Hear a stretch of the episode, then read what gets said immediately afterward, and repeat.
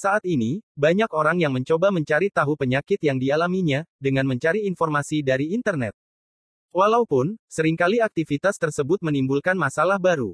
Sebuah studi memberikan istilah baru untuk mereka yang merasa ketakutan usai mencari tahu gejala penyakitnya dari internet.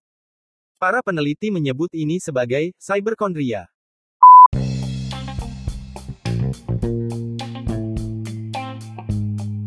Halo, selamat datang di podcastnya Dokter Gigi Gaul.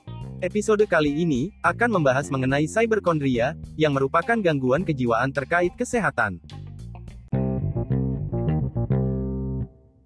Perkembangan internet memberikan banyak sekali manfaat, mulai dari komunikasi yang lebih cepat membantu orang terhubung, hingga mempelajari berbagai hal kapan saja, dan di mana saja mereka mau. Namun ada peningkatan masalah dengan penggunaan internet berlebihan.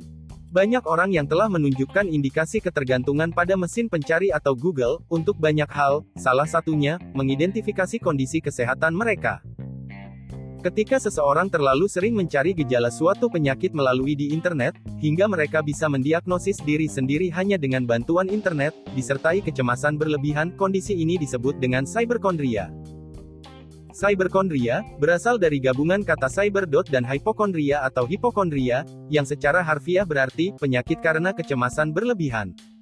Berdasarkan definisi tersebut, secara harfiah para ahli mengartikan cyberkondria sebagai keprihatinan tentang kesehatan berdasarkan pengaruh media online.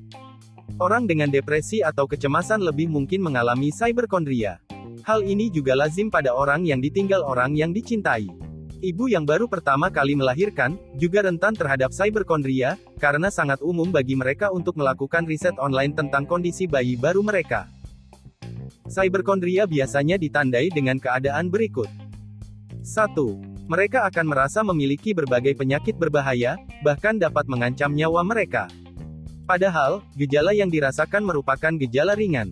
Misalnya pasien yang melihat sariawan besar di mulut mereka, merasa memiliki kanker rongga mulut, meskipun informasi yang didapat bukan berasal dari sumber yang dapat dipertanggungjawabkan secara ilmiah.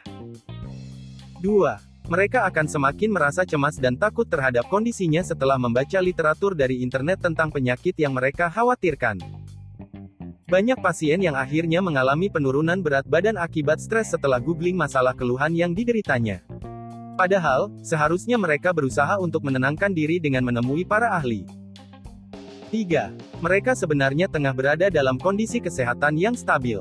Namun, karena pikirannya sendiri, mereka membesar-besarkan suatu gejala yang tampak. Awalnya muncul gejala hipokondria, yaitu penyakit akibat terlalu cemas dan akhirnya berlanjut ke cyberkondria. Ketika melakukan self-diagnosis hanya dengan membaca literatur di internet, semua orang akan salah mengartikan penyakit yang tengah mereka alami. Padahal, rata-rata semua penyakit akan muncul dengan gejala awal yang hampir sama. Meskipun ada sejumlah besar informasi yang tersedia di internet, itu tidak selalu dapat dipercaya atau faktual. Algoritma pencarian web sangat misterius. Hasil pencarian teratas belum tentu merupakan penjelasan yang paling tepat untuk gejala yang sedang seseorang alami.